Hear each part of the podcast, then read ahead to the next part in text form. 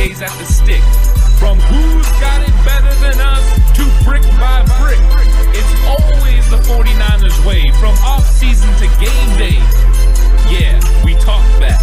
It's the forty-niners cutback.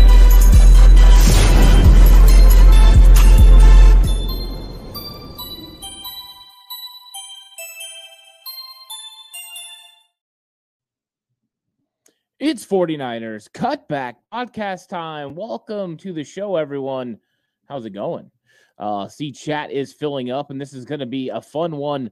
We're talking all about what happened in the joint practices. So uh, joint practices came and went. Let me guys, let, let everyone, uh, let me know uh, what you guys thought about what you've heard so far, and we're going to be going through some of those things as well. So a fun time uh, for the forty-niners, and you know, fun time to talk forty-niners football. Um, and yeah, what's up, Josh? How's it going? Josh is in the house. Uh, David's in the house as well. Um, and, you know, here we go right away. We've got some of the injury concerns. And Josh says, you think Bell? I'm going Jameson.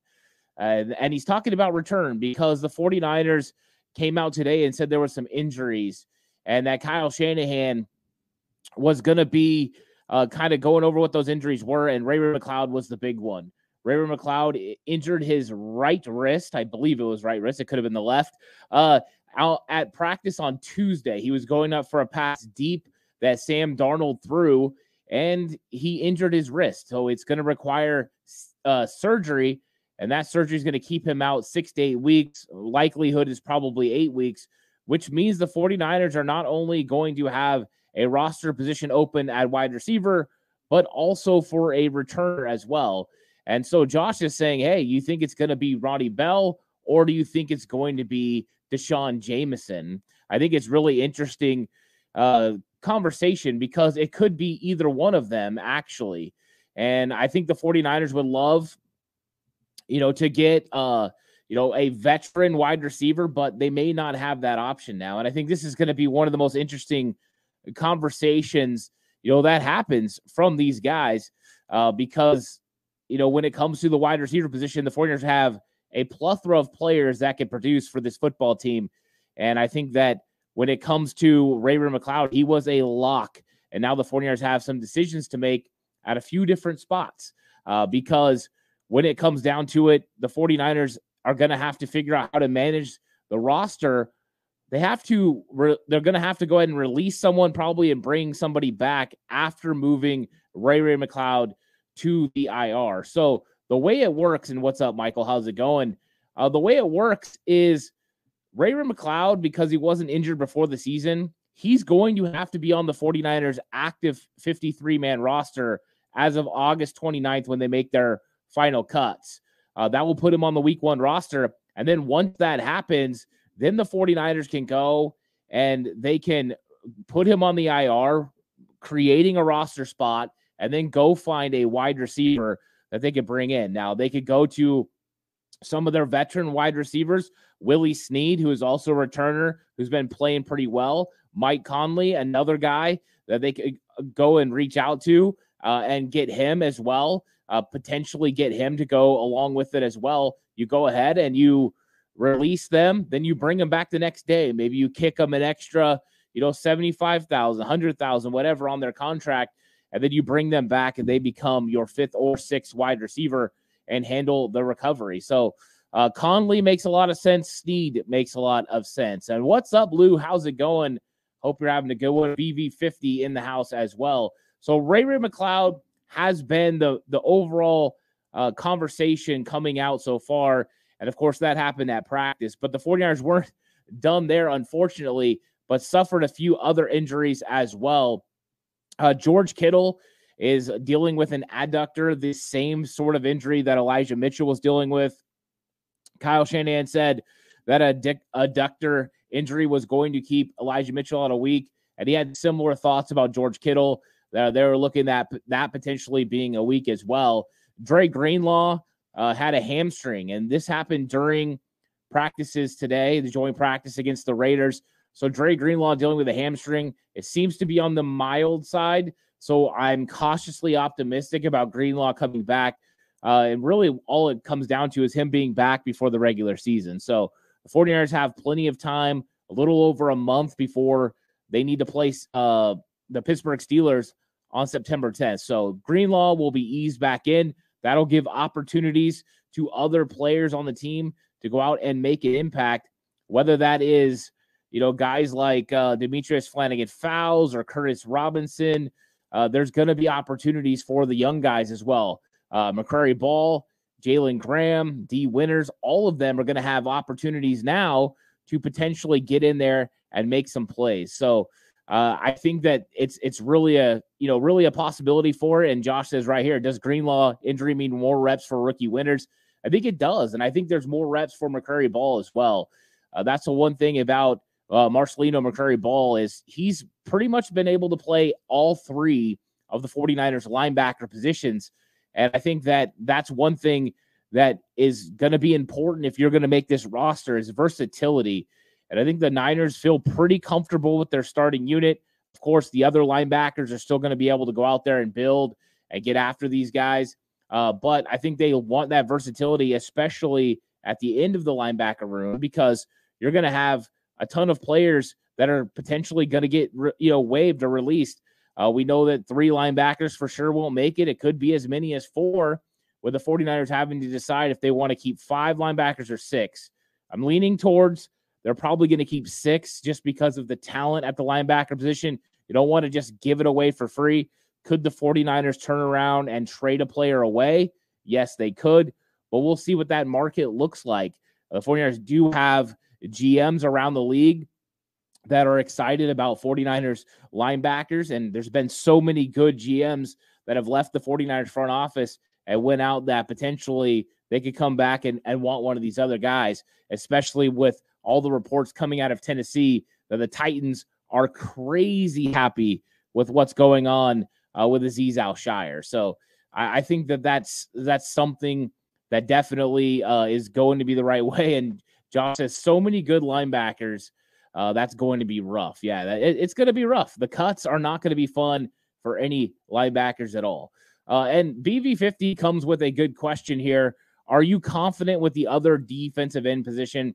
I think the concern now with Drake Jackson being hurt uh, is about the depth. So I do believe the 49ers uh, feel pretty good about their defensive end position overall, but I'm sure this is going to give them some concern because they don't really have a guy now that for sure can be a part of that, you know, that second unit that they feel has first level capabilities. So where they have Nick Bosa and Drake Jackson, let's say Cleveland Farrell is on the second team. They feel like Cleveland Farrell is a good enough to be a starter in this league kind of guy.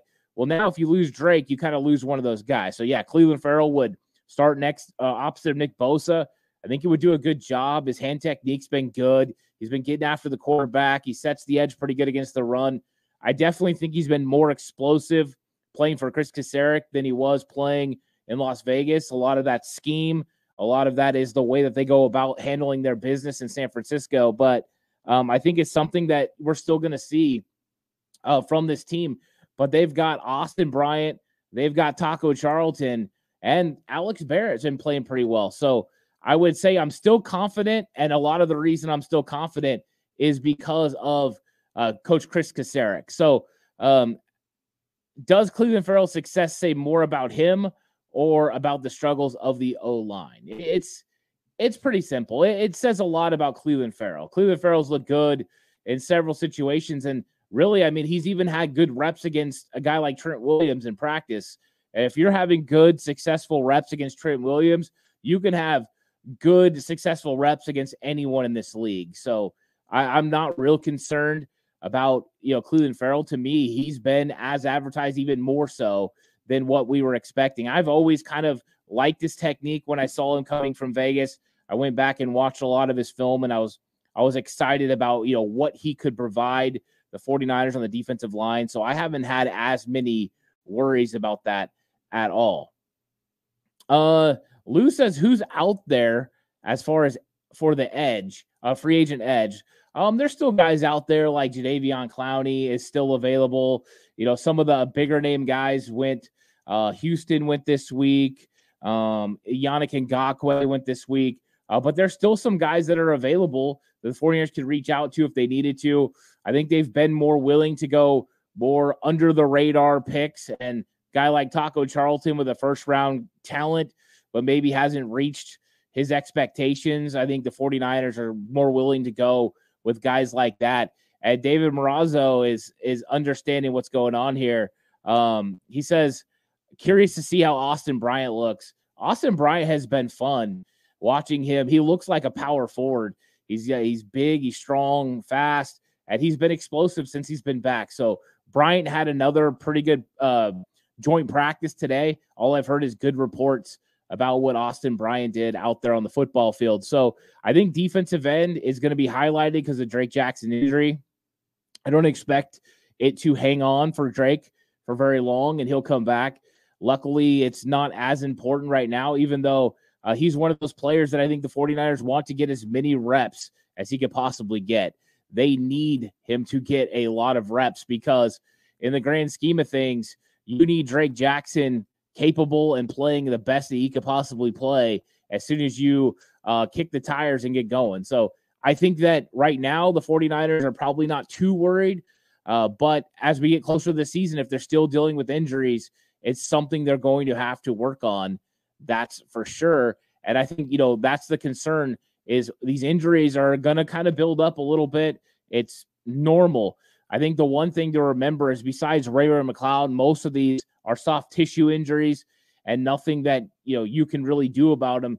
The 49ers have done a pretty good job of monitoring the way that they go about practice. Coming off these off days, they've been going with a easy day, then they've been ramping it up for a very high day, and then they've been going medium and then back to that break. So this model has worked for the 49ers, but we're seeing kind of the dog days of training camp catching up to some of these players, and it's just the way it goes sometimes. And so I think that, um, you know, that's one thing that the 49ers got to continue to monitor is the health of their players. And the whole goal is by September tenth to be as healthy as you could possibly be. So uh, that that's a big possibility. And uh, Josh says, any reports on how our O-line did Ant? Yes, there is some reports on it. In fact, I I was scouring looking for offensive line content because let's be honest, if it's not about guys like, uh, you know, quarterbacks, it's probably it's probably hard to find, and quarterbacks are always over. And thanks so much to Jay Ellie for uh, being a member for twenty-two months and using his membership abilities to say, slap that like button, crew. Congrats on the new partnership. Thank you so much, Jay Ellie. So, yeah, for those of you who don't know what Jay Ellie's talking about, uh, over the last couple weeks, I have joined Believe. Uh, they are now doing my uh, have my podcast on Believe Network, and they distribute it to all of the audio platforms. And then now uh, with uh, P S F, Pro Sports Fan app, uh, we're going to be doing live streams of the game, so you guys can hop on there and hear commentary. And it will be announced soon, but I'll go ahead and, and spill it right now. Uh, Mark Adams from 49ers Camelot will be joining me for shows on the app and during the live stream. So you guys will catch both of us on that. It's going to be a lot of fun. I'm really looking forward uh, to all that. But let's get back to the offensive line. Like Josh said, I really want to make sure uh, that we, you know, we kind of break into it and and talk, you know, about what's going on uh, in offensive line land, because I think it does get missed so much. Uh, but here's the report, and this is coming from Jack Hammer. So thank you so much, Jack Hammer, for doing the work on getting some offensive line breakdowns. It says Colton McKivitz and Spencer Burford uh, both were doing very well and winning in their one-on-one reps, and they did good in the two-on-two duo reps where they were working on picking up stunts. Uh, so that's good news. That means you're seeing that chemistry of those two guys working together and then being able to handle the duo reps, which I love because uh, that's when you got to learn to pass guys off. That's when you got to, you know, work together to be able to double team and push up. There's lots of things you can do in those. To me, those are fantastic reps. And then, and it was a lot of the same for Trent Williams and Aaron Banks. And uh, Trent Williams won his reps against Max Crosby, while Banks, according to Jack Hammer, looked immovable. So I've seen pretty much consistently throughout training camp uh, that those guys have looked pretty good overall in camp. I thought Jake Brendel looked really good, and now we're getting reports that they held up. I do know Max Crosby, from other reports that I've read, did get after Colton McKivitz a couple times, but I think that's to be expected, right? When you're out there and you're in these practices, sometimes you're going to win, sometimes you're going to lose, but I think it's good news because I think the offensive line is farther along than it was last year. I think with Colton McKivitz, he's playing at a pretty high level, uh, but everybody else has improved on last year, minus Trent. I don't know if he can get better than he was last year, but if anyone can, it's him. But Banks, Brendel, and Burford have all continued the upward trend. You could tell they feel confident. They understand where they're supposed to be. There's less thinking. And so I think this 49ers offensive line is definitely primed to have a really good season. Uh, so I'm excited. I'm excited about it. And, uh, yeah, uh, Josh says going against Max is awesome for McKivitz. Yeah, and that's one of the things that, you know, they're missing without having Nick Bosa in camp. If Bosa was in camp, then Colton McKivitz would be getting that work against him, and that could be hugely pivotal. But the good news is he does get to go against Max Crosby, and he's going to get to go against other guys as we get through uh, the preseason, because I think Colton McKivitz is going to get some snaps at some point. It's just not, uh, you know, not probably as many as you would expect now that he's a starter. So I don't think he really needs those reps.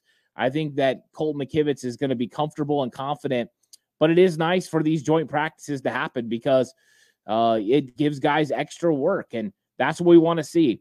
And I think one thing to remember with joint practices, because I am going to go through some of the quarterback conversation because people definitely want to talk about it, is one thing to remember when you're going into these uh, training camp joint practices is, yes, even though you're playing another team, you're still just running plays.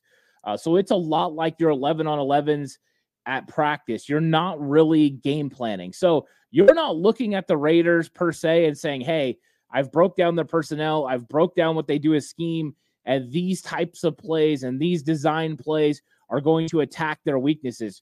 You're going out there. You're running your bread and butter. You're running the plays that work uh, for you against a cover two or a cover three or quarters.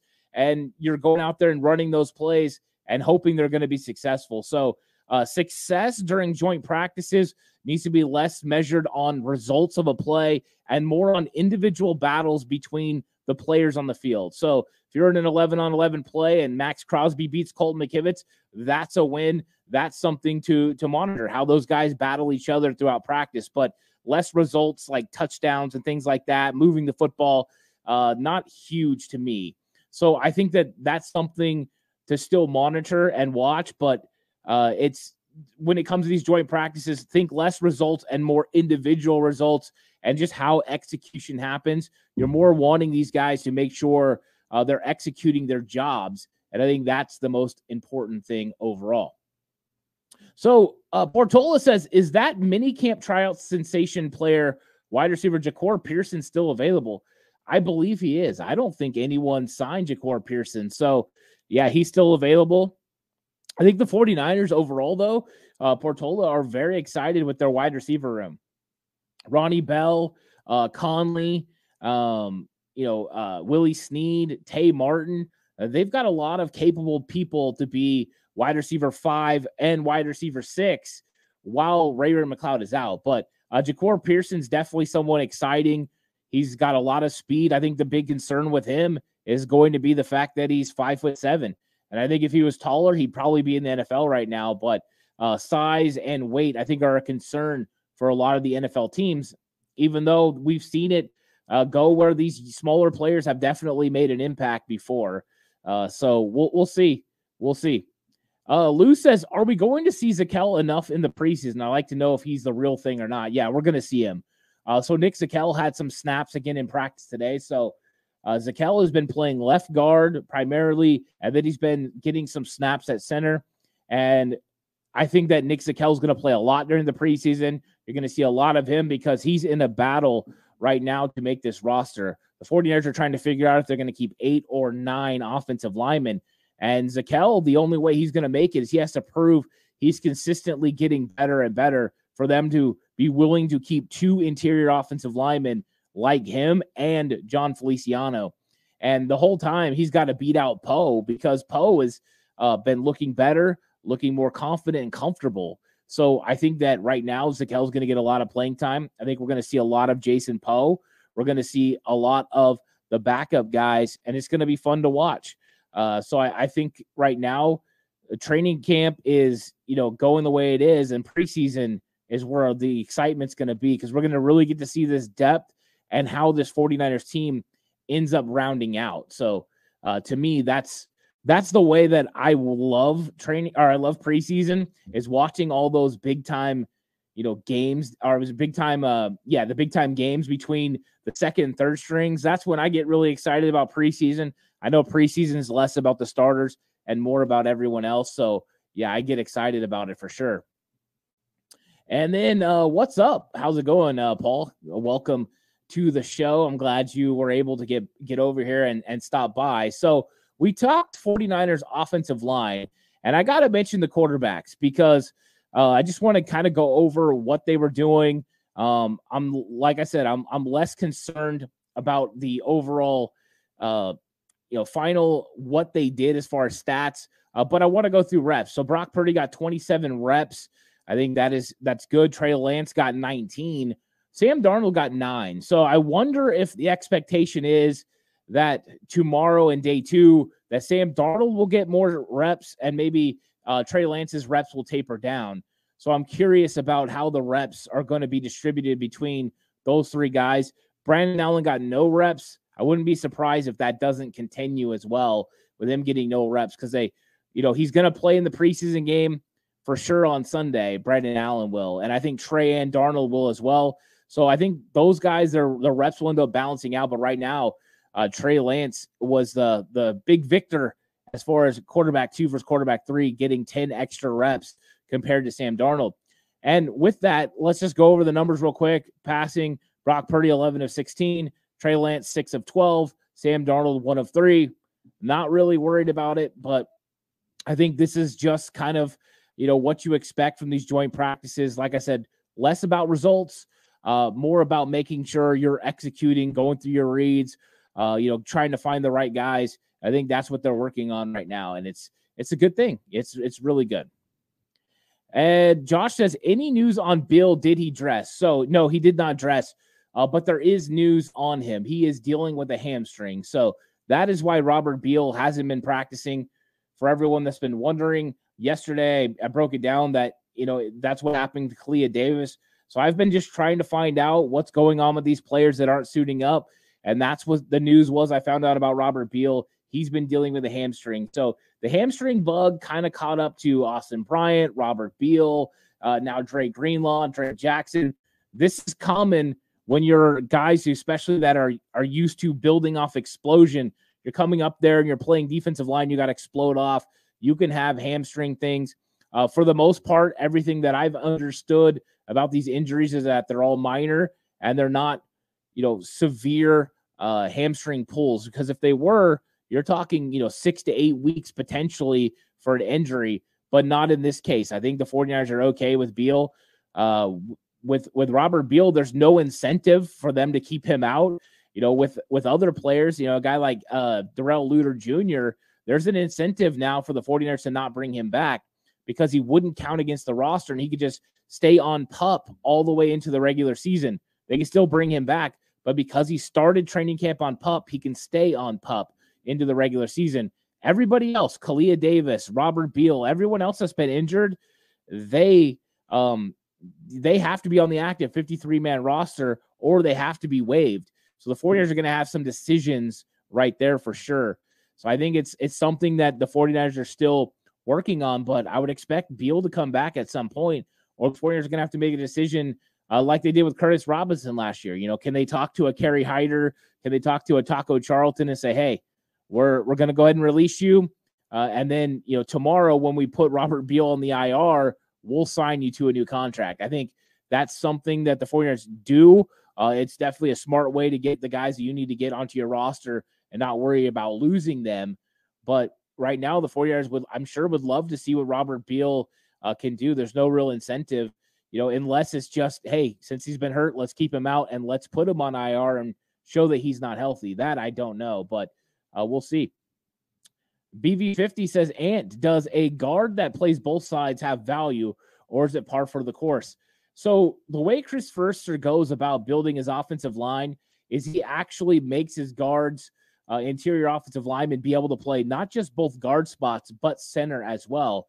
There's so many limitations on how many offensive linemen you can keep because you need a talented roster everywhere else, uh, that you got to make sure that your offensive linemen are capable of playing multiple positions. So with your tackles, it's swing tackle, right? Playing both sides. And with your guards now, it's not just playing left and right guard, but playing center.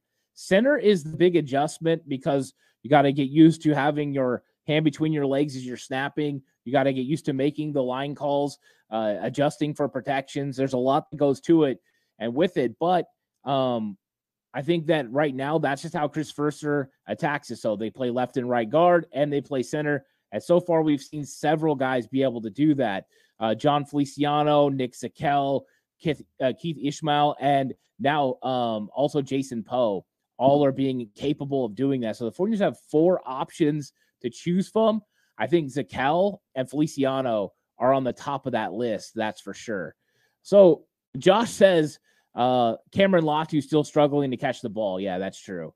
And I think what it is is right now it's a lack of focus. He's got so much he's thinking about and processing about this offense that he just hasn't been able to secure these catches. When I watched him at training camp, I noticed he was taking his eye off the ball at times, trying to turn up the field. So what he's got to do is slow down. Like, all right, kid, it's not time to make a big time play. It's time to make sure you secure the catch first and then become a ball carrier. So he's got to adjust to some of that right now. And uh, he's going to have to adjust quick because, you know, this this league waits for no one. But I do think Cameron Latu will figure it out. I'm hoping he's going to figure it out during the preseason because that would be really good news for the forty-niners. So when it comes to the quarterbacks, no real concern about what they were doing. There were moments where all three quarterbacks looked really good. Uh, Brock Purdy was able to, you know, distribute the football to his playmakers, convert on some third downs, got a touchdown uh, in the red zone, but he also threw one on the sideline to Christian McCaffrey that would have resulted in a touchdown. And then Trey Lance made some really nice throws too. So I think for their first action against another team in practice, I thought they held up really well, and that is good news overall for the forty-niners because this quarterback room has been the most talked about room around, but it's it's going to be just fine. I, I'm telling you, it's going to be just fine. And then when you're talking about uh, the guys that are now kind of being thrusted into action, and we're probably going to see more of in training camp, guys we talked about earlier like Taco Charlton, Austin Bryant, uh, this is opportunities for those guys to get in there and make some plays. And earlier I did see a comment, you know, where uh, someone had asked about maybe, um, you know, a thinned out um, Kinlaw potentially coming in and and playing. I think it was, yeah, here it was. B V fifty said, do you try Kinlaw D N? I hear he's lighter and quicker this year. Um, it wouldn't be Kinlaw uh, for the mere fact that it would probably be Eric Armstead. Armstead, of course, is the most likely to move out if he had to. He's a base four three guy. Uh, So I don't think that's the case right now. And the forty-niners still have some very talented defensive ends, uh, even though they have Drake Jackson and Nick Bosa out, who were projected starters coming into training camp. You still got Cleveland Farrell. You got Kerry Hyder, who started a lot of games in this this league. Austin Bryant, Taco Charlton, both of them are capable edge rushers. And so you've got a plethora of guys that are available. And I think at some point, if the they think that these injuries are going to linger, then they'll have to make other moves. Uh, but right now, I don't think that's a big concern for the forty-niners going into day, you know, day two of joint practices tomorrow.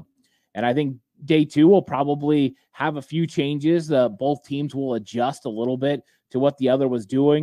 It was very clear. Jimmy Garoppolo said that uh, the Raiders offense is different under McDaniels than it was when he was in New England. So there's, I'm sure, a little bit of a adjusting.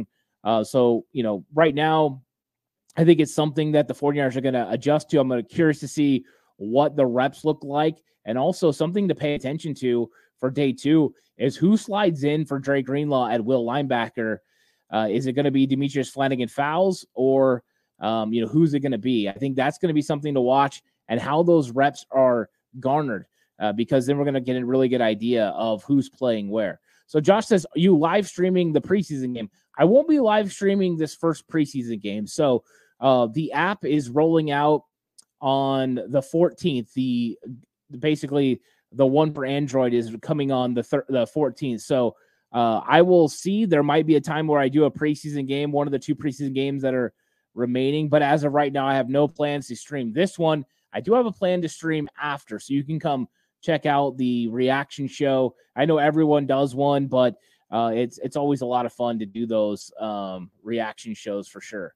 Um, Paul says, I'm going to try it again, Ant.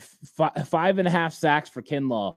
I love it. You got to be optimistic about, you know, the fact that Kinlaw is going to have a pretty good year. And, I, and to be honest, Paul, the way he's looked through in training camp and the way that he's been able to stay healthy with no days off, no maintenance days, you got to feel really optimistic about what he can do uh, if, for this 49ers team this year. So what do we expect from day two of 49ers joint practice? Well, I think you're going to expect a lot of the same. They're, they're going to go out there, uh, strategic practices today with the offensive line, for instance, one-on-ones and duos. That's great work. Uh, they'll continue that. And they do a lot of drills working together just to get, you know, different looks from different types of players.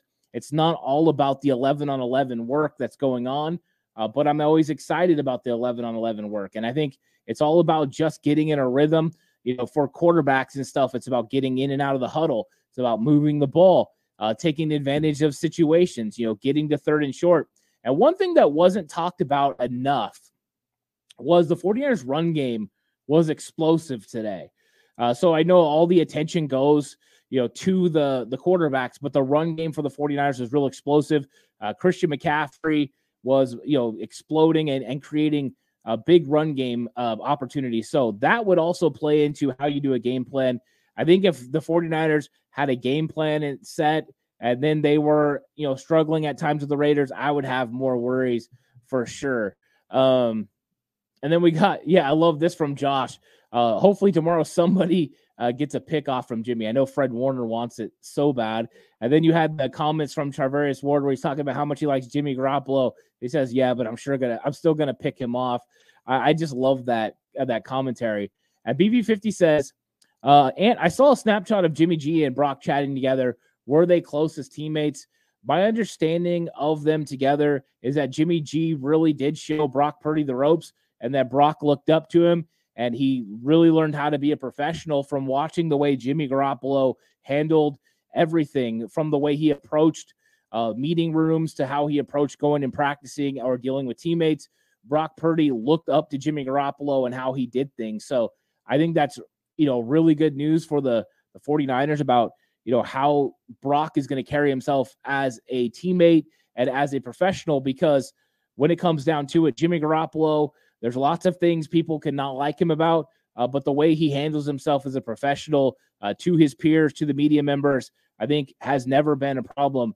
And so Brock learning that, I think, is good news. And I do like that they went to each other and kind of, you know, talked and, and shook hands and stuff. And uh, that that's always good.